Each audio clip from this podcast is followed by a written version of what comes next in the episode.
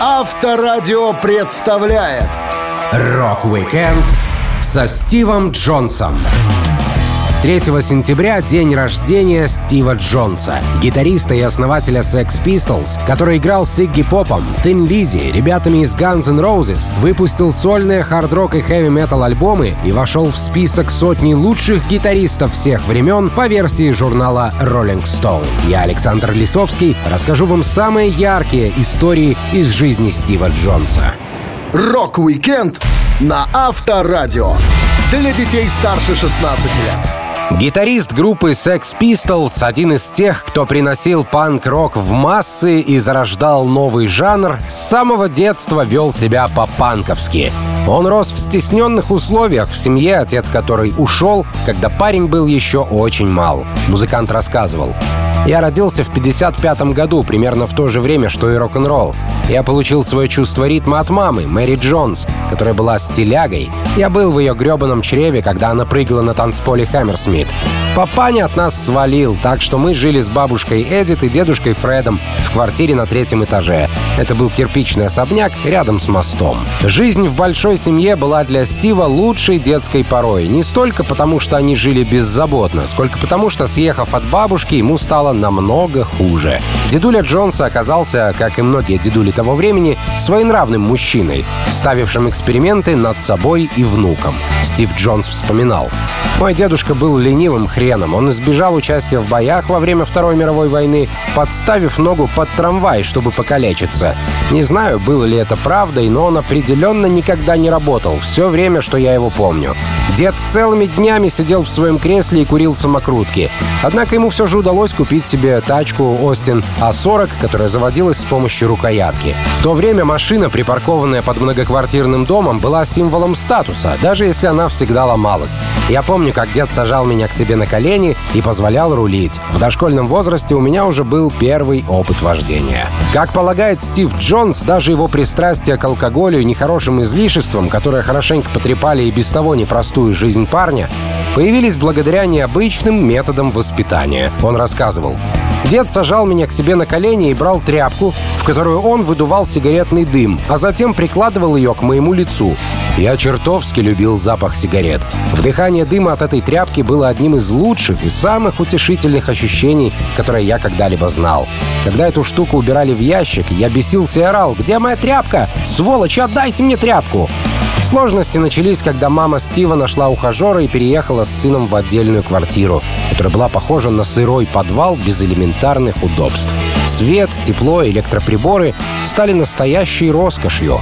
Джонс говорил, «Я не помню, чтобы у нас был холодильник или телевизор. Душа не было ни у кого по соседству, а для горячей воды была раковина с нагревателем. Вы вкладывали деньги в счетчик, чтобы включить радиатор, а большинство людей сбивало замок от камеры с монетами, и они доставали свои же 10 пенсов, а потом бросали их снова. Стив постоянно боролся за внимание матери со своим отчимом Роном. Это был неприятный человек с наклонностями педофила. О приставаниях со стороны Рона Стив рассказал, лишь став уже взрослым. Единственный лучик солнца, который появился в его жизни в то темное и депрессивное время, блеснул, когда парень завел собаку. Гитарист делился.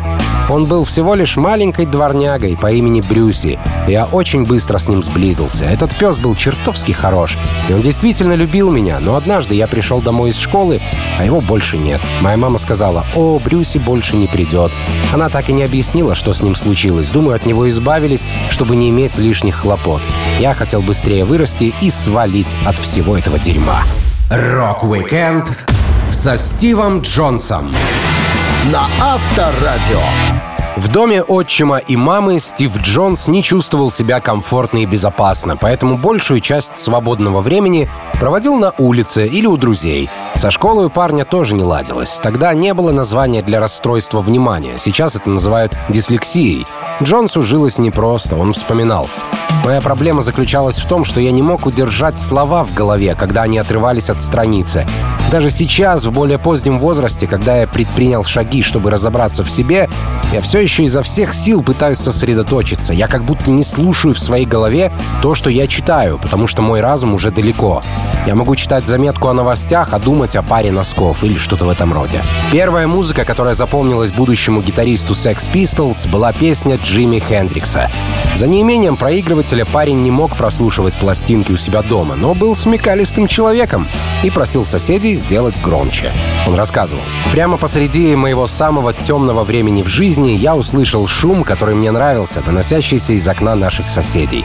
У чувака по соседству был один из этих маленьких проигрывателей Дансет, и он врубил Purple Haze Джимми Хендрикса. В треке была не только сила, но и броскость, и мне нравилось то, как гитара Хендрикса издавала ляск, а затем «Уиу!» И я стоял на улице за их окном и кричал «Вруби еще раз! Вруби еще раз!» Они просто вешались от моего крика. В тот момент я и не мечтал стать гитарным героем, но мне нужна была гребаная душина, и музыка дала мне ее. Чуть позже старший брат одного из приятелей Стива Джонса поставил им Led Zeppelin с песней «Whole Lotta Love».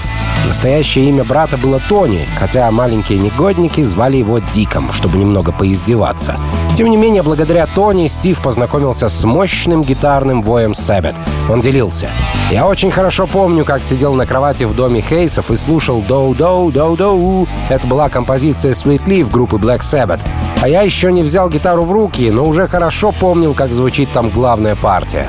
Самое смешное, что мы были очень невинны и не знали, что текст песни о нехороших излишествах. Да и кто думает о тексте, когда в голове играет такой мотив? Примерно с 10 лет Стив Джонс начал воровать. Лет в 14 он уже угонял тяжелую строительную технику, которая месяцами бесхозно пылилась у парня под окнами. Причем Джонс даже не умел водить автомобиль, так что разбираться с бульдозерами ему пришлось с нуля. Он говорил, в течение долгих часов, проведенных за моим окном, я начал замечать, как много большой землеройной техники осталось на пустыре. Самосвалы, грузовики, бульдозеры и так далее. Самое странное было то, что за них никто не отвечал, за ними никто не ухаживал. И даже средь бела дня я никогда не видел там никаких людей. Было бы дурным тоном не воспользоваться такой возможностью. Это отличный способ научиться водить. Я довольно быстро учился переключать передачи и пользоваться задним ходом. Спустя годы я узнал, что мой настоящий отец много лет работал водителем грузовика. Так что, возможно, это генетика. Должно быть, я выглядел чертовски нелепо. 14-летний пацан за рулем гигантского землеройного автомобиля. Но меня никто никогда не останавливал.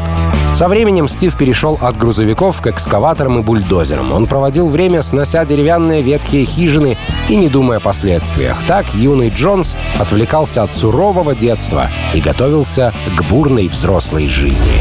Рок-викенд со Стивом Джонсом на Авторадио.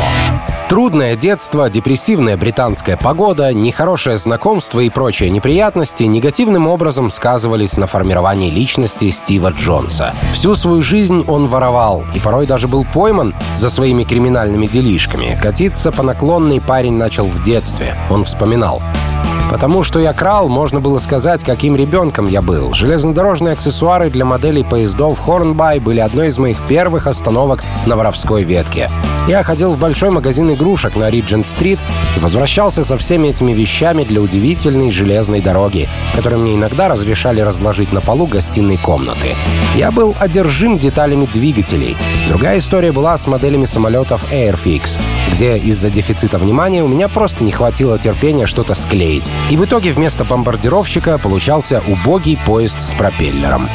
Популярным видом транспорта в Великобритании тех лет был велосипед. Стив часто тусовался возле веломагазина, ожидая, пока какой-нибудь человек не слезет со своего байка, чтобы прикупить новую камеру или насос. Если двухколесный конь не был зафиксирован должным образом, он оказывался в конюшне Стива Джонса. Так у парня получалось угонять довольно крутые велосипеды. Он прятал их в одном заброшенном подвале. Вскоре Джонс перешел от кражи велосипедов к краже мопедов. Их оказалось легко запустить, нужно было крутить педали, что из духу, и все заводилось. Во время одной из краж в магазине Стив, как ему казалось, был пойман с поличным. Он делился. Когда мне было не больше 12, я воровал в универмаге Selfridges, одном из моих любимых мест, И менеджер вдруг воскликнул. «Вот, смотрите на мальчика!» Я подумал, что он поймал меня, но потом понял, что чувак просто хотел, чтобы милый, взволнованный ребенок продемонстрировал их игрушку для статьи в газете. А я подходил для этой роли. Игрушкой был воздушный шар, который в работе использовал воздух от вентилятора.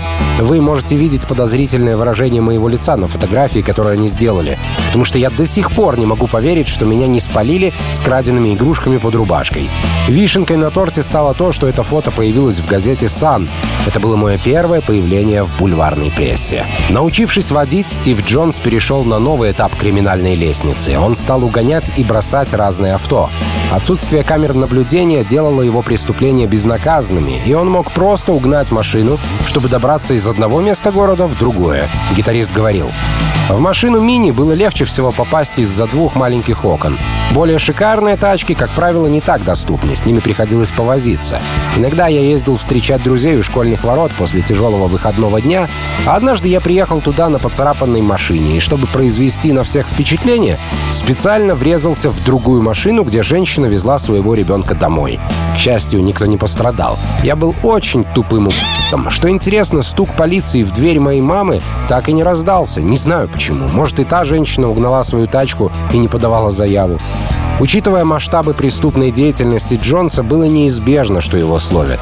Парень попался на угоне мопеда Lambretta. Стив катался на краденом транспорте долгое время под носом полиции. В итоге его словили и отправили на перевоспитание в специальную школу под названием Banstead Hall. Рок-викенд со Стивом Джонсом на Авторадио. Тяжелой, местами криминальной детской и юношеской жизни Стива Джонса было место светлому лучику солнца, человеку, который доказал парню, что мечты сбываются не только у богатых детишек. Таким кумиром оказался Род Стюарт. Если бы не он, Джонс, возможно, не стал бы заниматься музыкой профессионально. Стив работал помощником сантехника и почти смирился с такой жизнью, музыкант рассказывал. После того, как я пробыл в исправительной школе несколько месяцев, они начали пытаться познакомить нас с миром труда. Первая работа, на которую меня отправили в районе, была помощник сантехника в детской больнице. Это одно из тех мест, где у всех детей были большие головы. Энцефалит, кажется, так они это называют. Я отыскал инструменты этого старика через палаты, и это немного напугало меня. Должны были быть более простые способы заработать деньги и я уже знал несколько из них. Мне нужен был кто-то из моего окружения, на кого можно было бы посмотреть как на образец для подражания. Этим человеком стал Род Стюарт. В Британии в то время было не так много примеров людей из простого рабочего класса, у которых что-то получалось в жизни. Род соответствовал всем требованиям. Он был человеком, чья судьба встала на свои места только потому, что у музыканта оказались густые волосы, хриплый голос и длинные ноги. Такими волосами хотел обзавестись и Стив, он вспоминал. Причина, по которой я обесцвечивал свои патлы, как у Энди Маккея из Roxy Music, заключалась в том, что я уже пытался и не смог сделать их похожими на волосы Рода. Пышная прическа спасла меня от превращения в мультяшного панк-персонажа с колючими волосами, такого как Джонни или Сид. Я пытался ставить ежика на голове, и мне пришлось обрызгать голову галлоном Акванет, чтобы волосы хоть чуток держались. Если бы рядом со мной кто-нибудь зажег спичку, я бы вспыхнул, как живой факел. Должно быть, это выглядело чертовски нелепо. Зато в плане одежды Стив Джонс был более продвинутым. Он всегда считался модником, разбирался в брендах и знал, что с чем носить и где все это достать. Парень выяснял, откуда у Рода все снаряжение, которое он носил, снимаясь на обложке альбомов, а затем поднимался по мосту Челси и воровал необходимые вещи. Стив Джонс хотел быть как Род Стюарт и команда The Faces. Дело было не только во внешности и душевном единстве, но и в том, что команда Рода оставалась приземленной, несмотря на свою звездность. Стив рассказывал. Одна из самых важных вещей Faces заключалась в том, что когда музыка становилась все более и более далекой, они были доступны. На концерте в Roundhouse оказалось, что публика и группа были на одной большой вечеринке. Led Zepp, Pink Floyd или любая из действительно известных групп играли на расстоянии нескольких метров от первого ряда. А The Faces подпустили меня к себе так близко, что когда Иэн Маклаган швырнул свой бубен в толпу в конце шоу, это я его поймал. Все остальные пытались вырвать мой трофей из рук, но для этого нужно было вырвать мои пальцы. Схватив бубен участника любимой команды, Стив собирался никогда не выпускать его из рук. Но в тот же вечер музыкант Рода Стюарда попросил свой инструмент обратно, чтобы сыграть на бис. Джонсу пришлось ненадолго отдать новую игрушку, но после шоу ему вернули инструмент. Группа The Faces вселила надежду стать музыкальным героем, показала Стиву Джонсу, что простые ребята на многое способны, и открыла дверь к успеху. Рок-викенд со Стивом Джонсом на Авторадио. Группа Sex Pistols начиналась с одного знакомства двух парней, что учились вместе. Стив Джонс и Пол Кук много раз видели друг друга в детстве, поскольку жили на одной улице. Их мамы здоровались, но тесно не общались. Стив рассказывал. «Наши пути пересекались, когда мы были моложе. Я думаю, что мамы смутно знали друг друга, потому что они здоровались через дорогу. Однако дальше короткого приветствия дело не пошло. Нам с Полом потребовалось некоторое время, чтобы узнать один одного. Мы оба пошли в среднюю школу, учились в разных классах. В моем классе собрались все толстые засранцы с района, а у него был коллектив куда интеллигентнее и круче. Но мы оба стильно наряжались, вливались в уличные тусовки и мало учились. Личности Пола и Стива дополняли друг друга. Они не были похожи, и это держало парней вместе. Пол Кук казался спокойным мальчиком, тогда как Стив Джонс — сумасшедшим хулиганом, который всегда искал приключений на свою голову. Когда дело доходило до неприятностей, Стив всегда был зачинщиком, а Пол просто поддерживал друга в его начинаниях. Он любил влезть в заварушку и посмотреть, что произойдет дальше. Гитарист Sex Pistols делился. Некоторые родители увидели бы, как их ребенок подружился с таким нарушителем спокойствия, как я, и попытались бы выгнать меня прочь. Но мама и папа Пола не были такими. Они ни разу не выдвигали претензий и не мешали нашей дружбе. Эти люди пригласили меня в свой дом и показали, какой может быть нормальная семейная жизнь. Куки были любящей семьей. Папа, мама, сестра. Все они были очень клевыми. Им нравилось общество друг друга. Иногда к ним домой приходили даже мало знакомые гости, чтобы посмотреть телевизор. Такие они были общительные. Пол Кук и Стив Джонс вместе выбирали наряды. Стив даже показал неиспорченному Полу, как можно подворовывать в магазинах. Непонятно почему, но Джонс очень трепетно относился к одежде. Он не носил, что попало, музыкант рассказывал. «Я был снобом, когда дело касалось шмоток. Если у тебя не было нужных вещей, я не хотел иметь с тобой ничего общего. Если ты не носишь стильную рубашку, джинсы определенных форм или бакенбарды на щеках, то проваливай. Это действовало и в обратную сторону. Когда я видел на улице чувака в нужных штанах, сапогах и с крутой прической, я хотел стать его другом. Плевать, что у него на уме. Я знал, в таких людях есть что-то особенное. Когда Пол и Стив начали играть в одной группе, а это было неизбежно, они оба могли сесть за барабаны. Но Стив все-таки решил стать фронтменом, хотя утверждал, что в то время считался очень даже неплохим ударником. Он вспоминал. Конечно, в те времена никто, кроме нашего приятеля Уолли, не знал, что такое инструменты. Но все хотели быть в группе. Я не играл на гитаре, а просто пел. Но мы с Полом знали, что нам предстоит многому научиться и были рады поработать. Кук стал прокачивать навыки на барабанах, но Уолли говорил, что я лучше на них играю. Мне кажется, у нас просто разные характеры и разная школа. Он больше работает головой, не буквально, конечно. Тогда как я играю эмоциями. Думаю, что Пол ценит стиль, который был у Чарли Уотса. А для меня лучшим барабанщиком всех времен является Джон Боном или Кит Мун, которые при своем профессионализме просто срывали башню публики одним только внешним видом.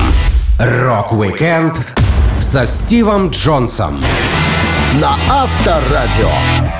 Стив Джонс из Sex Pistols неоднократно говорил, что музыка вывела его с очень кривой криминальной дороги на менее кривую дорогу панк-рока.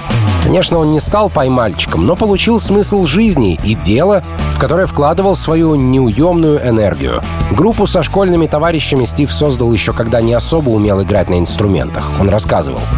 Несмотря на то, что нам потребовалось некоторое время, чтобы собрать команду, идея рок-группы, по крайней мере, дала мне то, за что можно держаться. Был один парень, которого мы знали со школы, по имени Уорвик Найтингейл. Мы звали его Уолли, и он единственный из нас действительно немного умел играть на гитаре.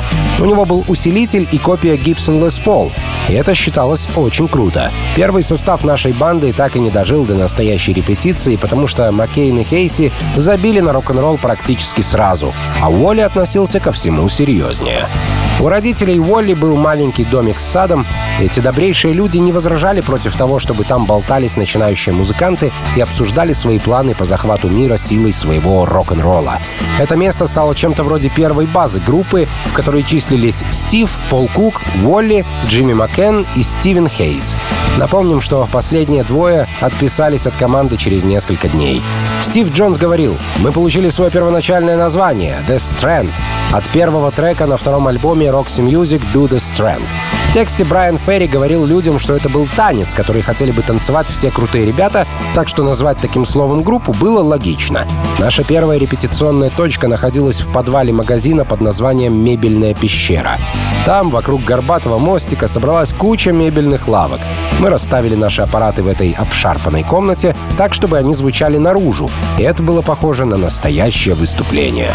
Вместе с группой The Strand репетировали и другие музыкальные команды, в том числе Mod the Hoople, участники которой поплатились дорогой, хорошей гитарой за привычку курить посреди репетиции. Стив Джонс сразу прибрал к рукам предметы, что плохо лежали, хотя теперь ему очень стыдно. Он делился. «Конечно, я не так благоговейно относился к оборудованию других групп, как к нашему собственному. Я украл там лишнюю гитару, и поначалу не знал, чья она. Однажды я спустился туда один, чтобы прогуляться, и обнаружил, что свет горит, а оборудование настроено. Это было похоже на то, как будто группа только что закончила песню, а затем все вышли на улицу устроить перекур. Я воспользовался возможностью, чтобы удрать с действительно хорошим особенным Sunbird. Мне немного неловко из-за этого, потому что у меня не было возможности загладить свою вину перед парнем, которому он принадлежал. А ведь это был отличный гитарист, один из моих тогдашних кумиров. Так что знай, Ариэль Бендер из The Hoople, я должен тебе чертову гитару. Закончив школу, ребята не бросили музыку, но некоторые из них устроились на работу. Пол Кук стал учеником электрика на пивоварне, но как бы усердно он не работал, Стив Джонс все равно получал больше денег своими мелкими и не всегда честными подработками. Так появился музыкальный костяк, из которого сформировались Sex Pistols. Рок-викенд со Стивом Джонсом на Авторадио.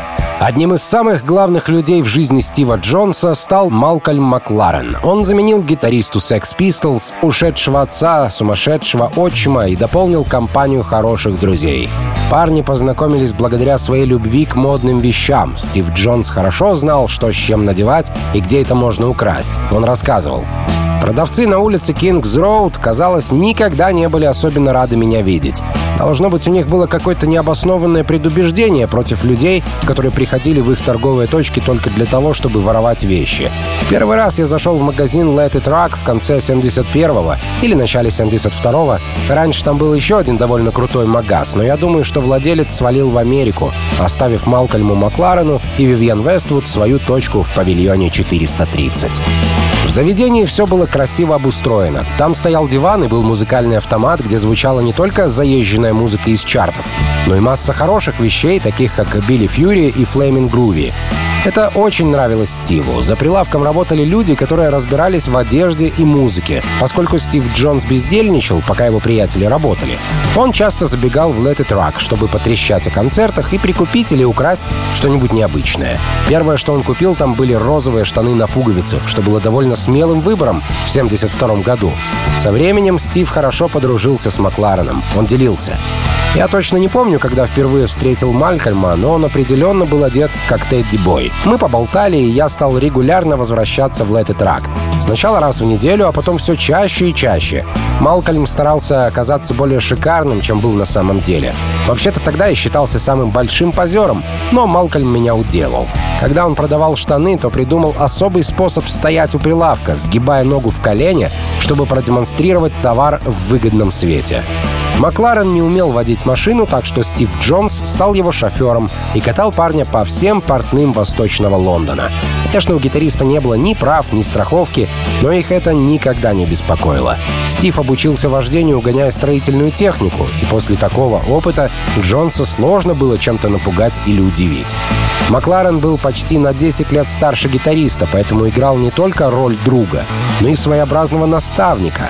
Джонс вспоминал.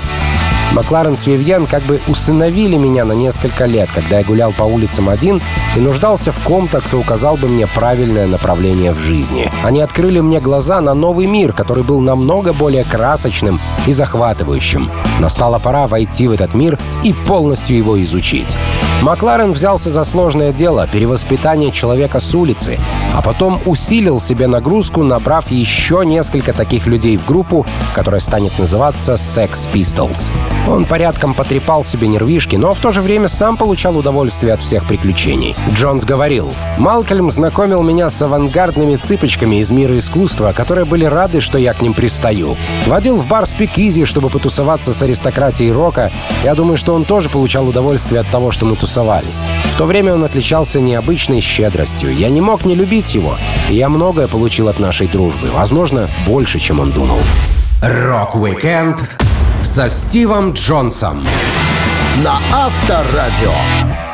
Один из многочисленных криминальных эпизодов в жизни гитариста Sex Pistols Стива Джонса часто упоминается в прессе не только потому, что сам Стив в какой-то мере гордится этим поступком, но и потому, что другой известный музыкант был замешан в этой истории. Речь идет о Дэвиде Боуи, у которого Стив Джонс нагло стянул дорогостоящий аппарат накануне большого шоу в Лондоне. Стив рассказывал. «К нам в зал Hammersmith Odeon часто заглядывали звезды мировой величины. Я знал систему тоннелей и пожарных выходов, поэтому мог пробираться туда свободно и бродил по коридорам, как призрак гребаной оперы. Это был красивый старый кинотеатр, куда помещалось около трех с половиной тысяч человек, и часть из них пролезала в зал, как и я, по тайными дорогами. В песне Bowie «Hang On To Yourself» на альбоме Ziggy Stardust была одна строчка, которая действительно запомнилась мне. Горечь лучше звучит на украденной гитаре. Так что я просто воспринял слова Дэвида как призыв к действию. Дэвид со своими музыкантами давал концерты в Хаммерсмит Одион два вечера подряд, поэтому аппарат после первого шоу решили не убирать. А Стив Джонс был известен тем, что сам мог убрать вещи, которые лежат не на том месте. Поскольку барабанщик Пол Кук был слишком воспитан, чтобы участвовать в этом безобразии, Джонс позвал приятеля Уолли. Стив делился. Мой минивэн стоял наружу, а я просто вошел и взял со сцены столько вещей, сколько могло поместиться в кузове. Басовый усилитель был одним из моих лучших трофеев, а также несколько тарелок и маленький микрофон Electro Voice, на котором все еще было пятно губной помады Боуи. Охранник храпел с открытым ртом в четвертом или пятом ряду, ловя мух. Бьюсь об заклад, он не был слишком счастлив, когда проснулся. Большой опыт наглого воровства научил Стива Джонса не останавливаться на достигнутом. Пригнав первый фургон оборудования к дому Уолли, он как ни в чем не бывало вернулся, чтобы забрать радиомикрофоны Ньюмен. В этот момент охранник начал приходить в себя, но никак не отреагировал на происходящее, возможно, приняв Джонса за техника. Это была минута криминальной славы для гитариста. О нем даже рассказали в новостях. Тогда-то Джонс точно понял, что увел аппарат самого Боуи.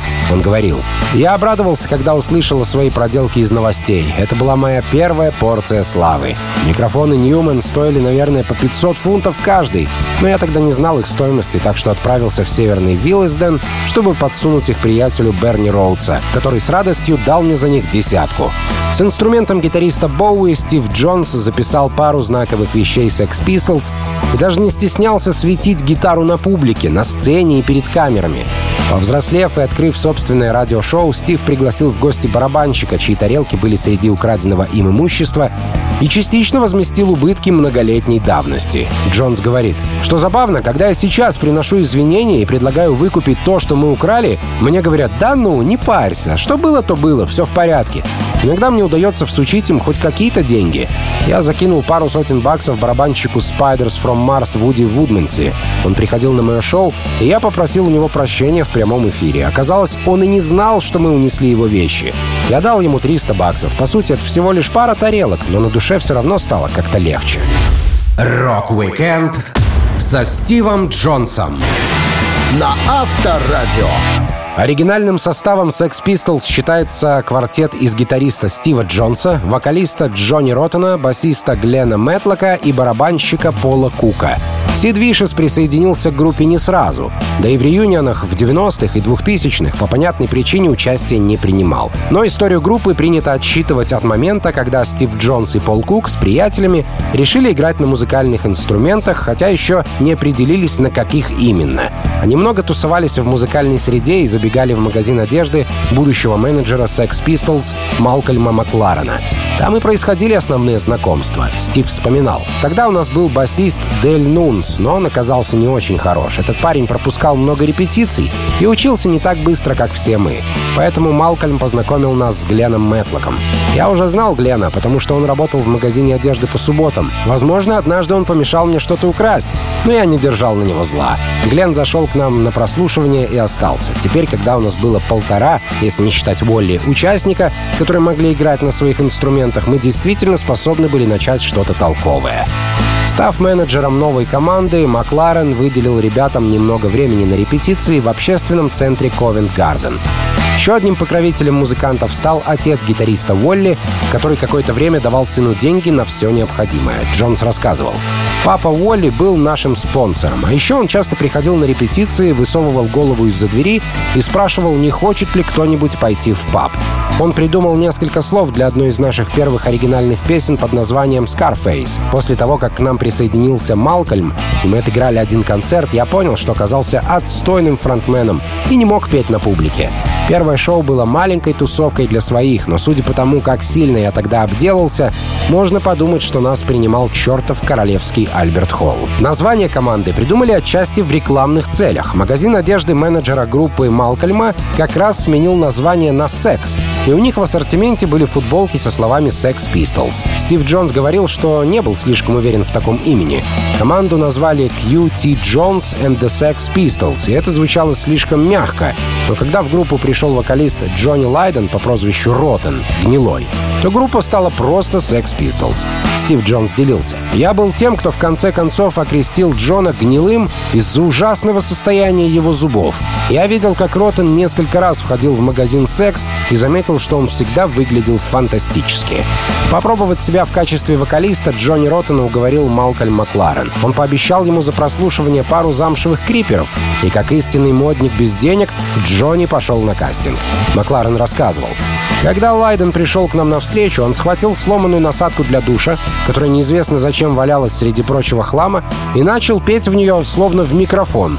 Я поставил в музыкальном автомате песню «18» Элиса Купера и сказал «Веди себя так, как будто ты на сцене, и подпевай, иначе этот парень по имени Стив Джонс выбьет из тебя всю дурь». Команда с изумлением смотрела, как фальшиво, но отчаянно Роттен пел ради пары обуви. Он понравился не только своим стилем, но и дерзким поведением. Так команда Стива Джонса получила новый состав и новое название. Rock-Weekend со Стивом Джонсом на Авторадио. Стив Джонс не учился играть на гитаре с детства, он не посещал уроков, не смотрел телешоу с любимыми гитаристами. Жизнь, знакомства и обстоятельства довели Джонса до того, что он стал гитаристом и попал в список сотни величайших гитаристов всех времен. Стив не упускал ни одного жанра, работал во всех стилях, которые ему нравились. От панк-рока Sex Pistols до сольных альбомов в хард-роковом и хэви-металлическом звучании. Он сотрудничал со множеством музыкантов, в том числе записал гитару для трека Dancing with Myself Билли Айдола. Музыканты хорошо дружили, Стив рассказывал. У нас была крутая тусовка. Помимо певицы Сьюзи Сью, в банде был басист Стив из ее группы, Билли Айдол и еще несколько человек. Они приходили на все концерты, на которые могли, и это действительно заставило нас почувствовать, что мы чего-то добились.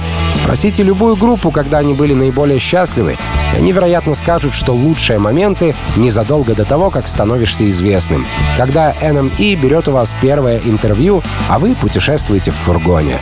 Стив Джонс хорошо дружил с ребятами из Guns N' Roses, которые тоже увлекались панк-роком. Эксель Роуз даже записал вокал для песни Джонса. Но любая работа в студии начиналась с хорошего общения вне работы. Гитарист вспоминал. Дав и Эксел были настоящими фанатами панка. Мы разговаривали часами и всегда находили интересные темы.